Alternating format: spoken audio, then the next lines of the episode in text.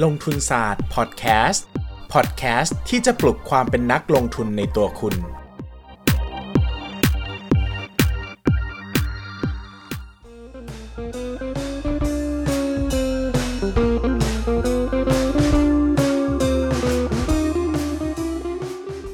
สวัสดีครับ ยินดีต้อนรับเข้าสู่รายการลงทุนศาสตร์พอดแคสต์รายการที่จะชวนทุกคนมาพัฒนาความรู้ด้านการเงินและการลงทุนไปด้วยกัน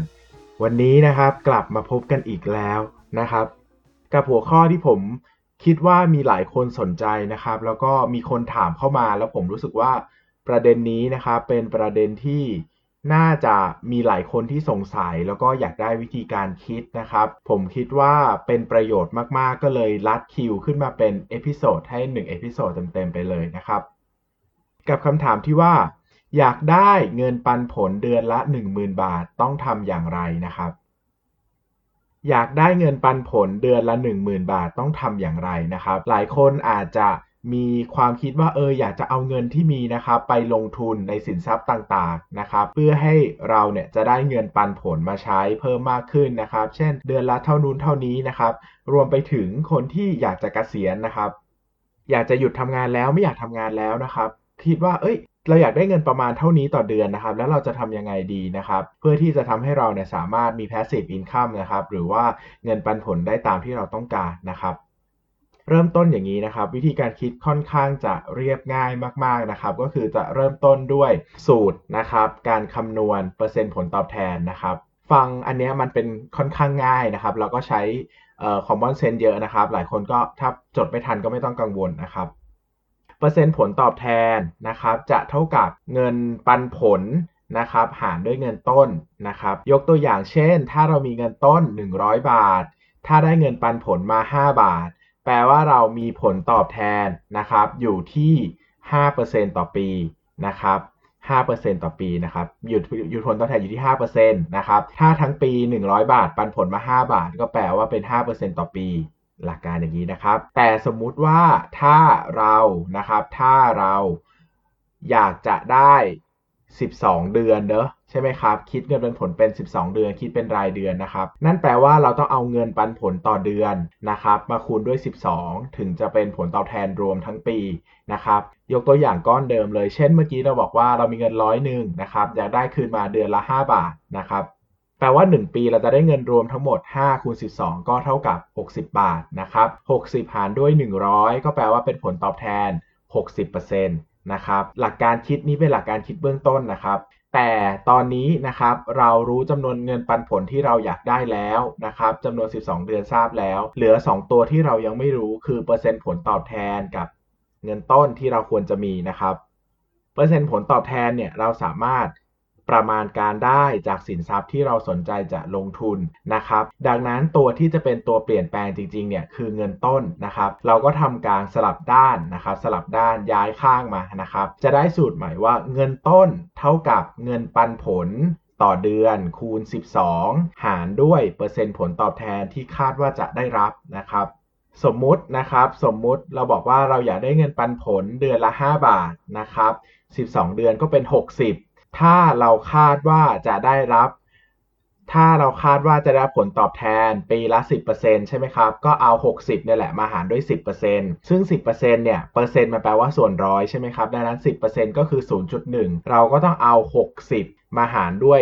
0.1 ก็จะเป็น 600 บาท แปลว่าอย่างนี้เราต้องมีเงินต้น 600 บาทถึงจะได้เงินปันผล เดือนละ 5 บาทนั่นเองนะครับ หรือคิดเป็นผลตอบแทน 10%ต่อปีนะครับ หลักการนี้ใช้ได้หมดเลยครับ เงินต้นเท่ากับเงินปันผลคูณด้วย 12 หารด้วยผลตอบแทนที่คาดว่าจะได้รับนะครับ ดังนั้นเนี่ย เราจะมีเราต้องเตรียมเงินต้นไว้มากหรือน้อย ก็ขึ้นอยู่กับว่าเราจะเอาเงินไปลงทุนในสินทรัพย์อะไร แล้วคาดว่าสินทรัพย์นั้นจะให้ผลตอบแทนกี่เปอร์เซ็นต์ต่อปี ยกตัวอย่างเช่นนะครับ ถ้าเราอยากได้เงินปันผลเดือนละ 10,000 บาท แปลว่า 1 ปี เราต้องมีเงินปันผลทั้งหมดรวม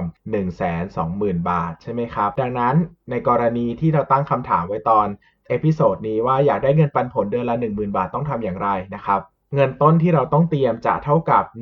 120,000 บาท หารด้วยผลตอบแทนที่คาดว่าจะได้รับนะครับแต่ถ้าเราสามารถลงทุนได้หลายอย่างใช่ไหมครับ เราก็จะสามารถมีผลตอบแทนได้หลายแบบ ดังนั้นเนี่ยเราจะต้องเตรียมเงินมากหรือน้อยก็ขึ้นอยู่กับผลตอบแทนที่เราจะสามารถลงทุนได้นะครับ ยกตัวอย่างเช่น เราบอกว่าเราเพย์เซฟสุดๆเลยนะครับ เอาความปลอดภัยสูงสุดเลย เราลงทุนในเงินฝาก ประจำธนาคารนะครับ ผลตอบแทนปัจจุบันอยู่ที่ประมาณ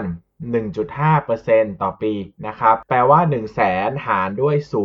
0.015 จะเท่ากับ 8 ล้านบาทนะครับ ดังนั้นถ้าเราบอกว่าเราจะลงทุนในเงินฝากธนาคาร แล้วอยากได้เงินปันผลเดือนละ 10,000 บาท เราต้องเตรียมเงินไว้ 8 ล้านบาทนะครับ อันนี้ยังไม่ได้หักภาษีหักอะไรนะครับอะเปลี่ยนใหม่ ถ้าเราบอกว่า เฮ้ย เงินฝากธนาคารมัน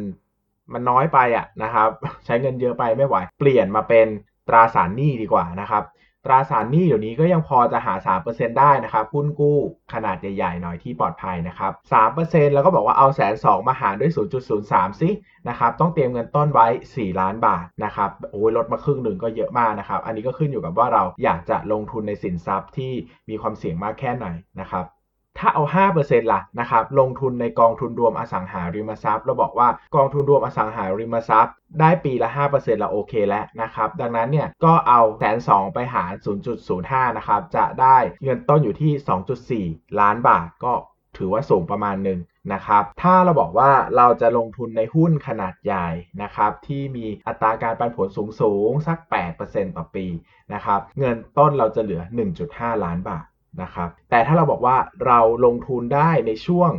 ที่ตลาดหุ้น crash พอดีคือตกต่ำพอดีเราสามารถซื้อหุ้นได้ในอัตราเงินปันผลตั้ง 10%แบบนี้นะครับเราจะเตรียมเงินแค่1ล้าน2แสนบาทนะครับสังเกตว่าปัจจัยสำคัญมากๆนะครับขึ้นอยู่กับ 1 ตัวเท่านั้นก็คือผลตอบแทนที่คาดว่าจะได้รับนะครับ สังเกตไหมว่าเปลี่ยน 1.5 เป็น 3%เงินหายเงินต้นที่เราต้องเตรียมมาหายไปครึ่งหนึ่งนะครับ ดังนั้นสิ่งที่สำคัญมากก็คือความรู้ด้านการเงินและการลงทุนนะครับ ถ้าอยากจะได้เงินปันผลเยอะๆนะครับ อยากจะเกษียณเร็วๆ นะครับอยากจะมี passive income มาก ๆ สิ่งที่เราจะต้องเตรียมพร้อมไว้ก็คือความรู้ด้านการเงินและการลงทุนของเรานั่นเองนะครับ อันนี้คือสิ่งที่สำคัญที่สุดเลยนะครับ ดังนั้นเราจะลงทุนด้วยเงินต้นเท่าไหร่ อันนี้ก็ขึ้นอยู่กับเราแล้วว่าเราจะเออเราจะลงทุนในสินทรัพย์แบบไหน เรามีความรู้มากแค่ไหน แล้วเรารับความเสี่ยงได้แบบไหนนะครับสำหรับคนที่รับความเสี่ยงได้ไม่มากนะครับผมค่อนข้างเชียร์ไปที่ตราสารหนี้กับกองทุนรวมอสังหาริมทรัพย์เป็นหลักนะครับ เพราะว่า เงินปันผลก็ไม่น่าเกลียดนะครับ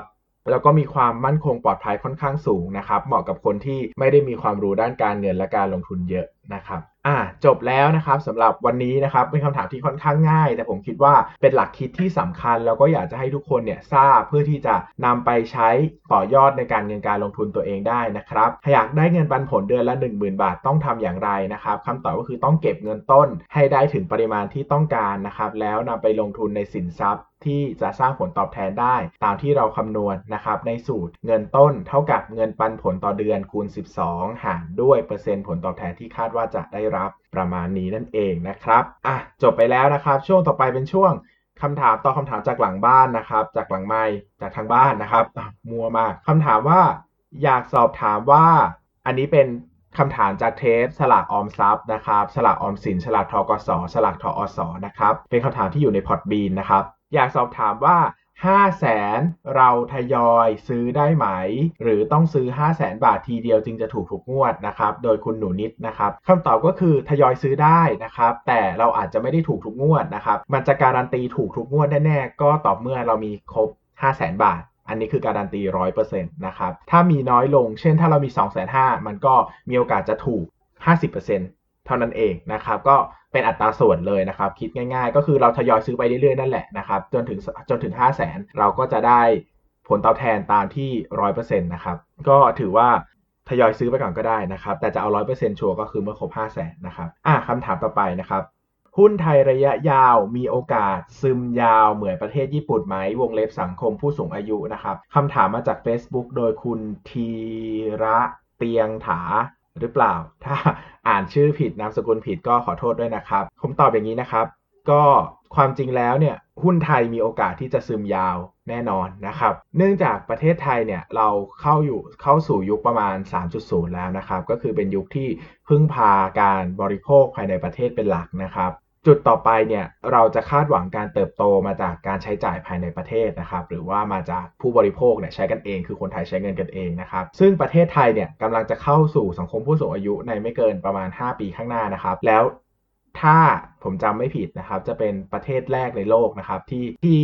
เป็นเข้าสู่สังคมผู้สูงอายุ โดยที่ไม่ได้เป็นประเทศที่พัฒนาแล้ว หรือมีรายได้สูงนะครับ ดังนั้นถ้าอนาคตเกิดสังคมผู้สูงอายุขึ้นนะครับ สิ่งที่จะเกิดก็คือการจับจ่ายใช้สอย การบริโภคภายในประเทศเนี่ยจะลดลงนะครับ เพราะว่าผู้สูงอายุเนี่ยไม่ได้มีเงินเยอะนะครับเขาจะใช้จ่ายระมัดระวังนะครับเหมือนประเทศญี่ปุ่นนั่นแหละนะครับดังนั้นสิ่งที่จะเกิดขึ้นก็คือการเติบโตจากการบริโภคภายในประเทศเนี่ยจะไม่โดดเด่น นะครับจะไม่จะจะไม่ได้แบบฟูฟ้ามากนะครับ สิ่งที่เราต้องหวังนะครับก็คือต้องมาหวังการเกิดเขาเรียกว่าการเกิดธุรกิจที่เกิด value creation นะครับ ก็คือเกิดการเกิดคุณค่าใหม่ๆนะครับ แล้วก็สามารถส่งออกไปต่างประเทศได้นะครับ ยกตัวอย่างเช่นเ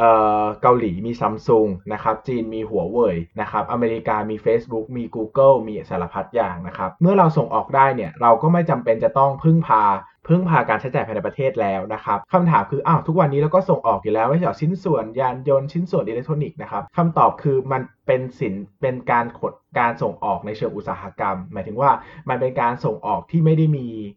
คือเขาเรียกว่าอะไรอะ รายได้หลักหรือกำไรหลักใน supply chain เนี่ยมันไม่ได้อยู่ที่ประเทศไทยนะครับ มันเป็นอยู่เขามันจะไปอยู่ที่บริษัทต้นคิด หรือผู้ที่ถือสิทธิบัตรนี้เป็นหลักนะครับ ดังนั้นเนี่ยตัวประเทศไทยเองก็จะได้รับผลตอบแทนในระดับที่เหมาะสมก็คือจะไม่ได้สูงมากนะครับ ดังนั้นเนี่ยถ้าเราจะยืนหยัดอยู่บนเวทีโลก แล้วก็เติบโตได้ในระยะยาวจริง ๆ นะครับ เราต้องคาดหวังกับ value creation หรือที่เราเรียกกันว่า Thailand 4.0 นั่นแหละนะครับ ก็คือเกิด innovation ใหม่ๆ เกิดการทำธุรกิจใหม่ ๆ ขึ้นมานะครับ ซึ่งฟังแล้วอาจจะดูท้อแท้ไปหน่อยว่า โอ้โห เราจะไปสู้กับ Google Facebook เลยเหรอนะครับ อย่าลืมว่าประเทศไทยมีสินค้าส่งออกหนึ่งนะครับ ที่ถือว่ามีความเป็น value creation อยู่ไม่น้อยนะครับ ก็คือธุรกิจท่องเที่ยวนั่นเองนะครับ ท่องเที่ยวในเวลารวมใน GDP เนี่ยถือว่าเส่งส่งออกนะครับ ส่งออกทัวริซึมนะคือก็คือเอาเงินต่างประเทศเข้าประเทศนะครับ ดังนั้นประเทศไทยอาจจะไม่ได้เก่งในด้านของเทคโนโลยีนะครับ หรือว่าแพลตฟอร์ม หรือว่าอะไรนะครับ แต่เราอาจจะพัฒนาโครงสร้างพื้นฐาน แล้วก็พัฒนาการ การภาคท่องเที่ยวของเราก็ได้นะครับ แบบนี้ก็อาจจะ drive ประเทศให้ก้าวไปข้างหน้าได้เหมือนกันนะครับ แต่สำหรับคำถามว่ามีโอกาสจะซึมยาวไหมคำตอบก็คือมีอยู่แล้วครับ ถ้าประเทศไทยมีการบริโภคที่ไม่ได้เติบโตมากนะครับ ก็จะเห็นภาพอย่างปัจจุบันนะครับ ผมคิดว่าเราก็อาจจะได้เห็นการเติบโต GDP ในระดับ 2%ถึง 4%ไปเรื่อยๆนะครับ จนกว่าประเทศไทยจะมี S curve ใหม่นะครับ ซึ่งหลายคนก็รออยู่กับ EEC นะครับ หลายคนก็รออยู่กับโครงสร้างพื้นฐานระดับประเทศนะครับ ความจริงเนี่ยต่างจังหวัดของไทยนะครับมีรายได้ต่อหัวประชากรค่อนข้างต่ำเลยทีเดียวนะครับ เฉลี่ยทั้งประเทศเนี่ยมันอยู่ที่ประมาณ 1 5ื่นนะครับ แต่กรุงเทพเนี่ยอยู่ที่ประมาณ 26,000นะครับ ดังนั้นเนี่ยถ้าโครงสร้างพื้นฐานเกิดขึ้นจริงนะครับ เราสามารถกระจายความเจริญไปทั่วทุกจังหวัดในประเทศได้นะครับรายได้ต่อหัวประชากรจะพุ่งสูงขึ้นแน่นอน และสิ่งที่จะเกิดขึ้นตามขึ้นมาก็คือเศรษฐกิจจะเติบโตขึ้นนะครับ เพราะว่าการบริโภคจะมากขึ้นนะครับ ทุกวันนี้เมืองหลักกับเมืองรองของเราลองเราลองเปรียบเทียบกรุงเทพนะครับกับ เชียงใหม่ภูเก็ต ขอนแก่นโคราชนะครับ ความเหลื่อมล้ำสูงมากนะครับสสภาพนี่คือกรุงเทพคือเหมือนเป็นอีกประเทศหนึ่งเลยคือกรุงเทพก็มีความเจริญมากๆนะครับ ในขณะที่ต่างจังหวัดเนี่ยก็เจริญไม่มากนะครับ ดังนั้นเนี่ยความเจริญมันกระจุกตัวนะครับรายได้ประชากรเนี่ยมันก็เลยไม่ได้แผ่ไปข้างนอกนะครับ ถ้าเราสามารถกระจาย โครงสร้างพื้นฐานไปได้ ลดความเหลื่อมล้ำไปได้นะครับ แน่นอนว่าประเทศเรายังโตได้เยอะนะครับ เหมือนที่สหรัฐอเมริกามีทั้ง LA มีทั้งนิวยอร์กมีหลายแบบเข้าใจไหมครับเขามีหัวเมืองจำนวนมากที่แต่ละเมืองก็มีการเติบโตในแบบของตัวเองนะครับ ดังนั้นเนี่ยก็ต้องไปคาดหวังในเชิงมหาภาคนะครับว่า เศรษฐกิจเราจะไปได้ไกลแค่ไหนนะครับทั้งหมดทั้งมวลก็ต้องขึ้นอยู่กับโครงสร้างพื้นฐาน แล้วก็สิ่งแวดล้อมที่จะเอื้อมโดยให้มันเติบโตด้วยนะครับแหมตอบยาวเชียว ตอบจนจะเท่าเกือบกับเซสชันที่จะพูดเรื่องเนื้อหาวันนี้แล้วนะครับ ดังนั้นก็ก็ฝากฟังด้วยนะครับ ช่วงนี้ก็ ยอดฟังค่อนข้างลดลงเรื่อยๆนะครับก็ความจริงก็ไม่ได้ซีเรียสกับยอดฟังมากนะครับ เพราะว่าก็เข้าใจแหละว่าเออเราก็ฟังตามคอนเทนต์ที่ได้นะครับ แต่สำหรับใครที่ยังชอบอยู่นะครับ ยังประทับใจอยู่ก็อย่าลืมกลับมาฟังกันเยอะๆนะครับ เพราะว่าจะได้เป็นกำลังใจให้คนให้คนทำนะครับ ก็อย่าลืมกดไลค์กดแชร์นะครับ กดคอมเมนต์ฝากคำถามไว้ได้จะทยอยตอบเรื่อยๆนะครับแล้วก็อย่าลืม subscribe ในช่อง podcast player ที่คุณใช้นะครับแล้วก็ครั้งหน้ากลับมาพบกันใหม่กับลงทุนศาสตร์ podcast ครับ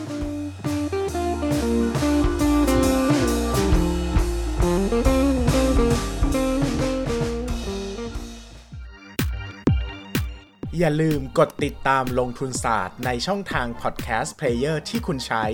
แล้วกลับมาปลุกความเป็นนักลงทุนกันใหม่ในลงทุนศาสตร์พอดแคสต์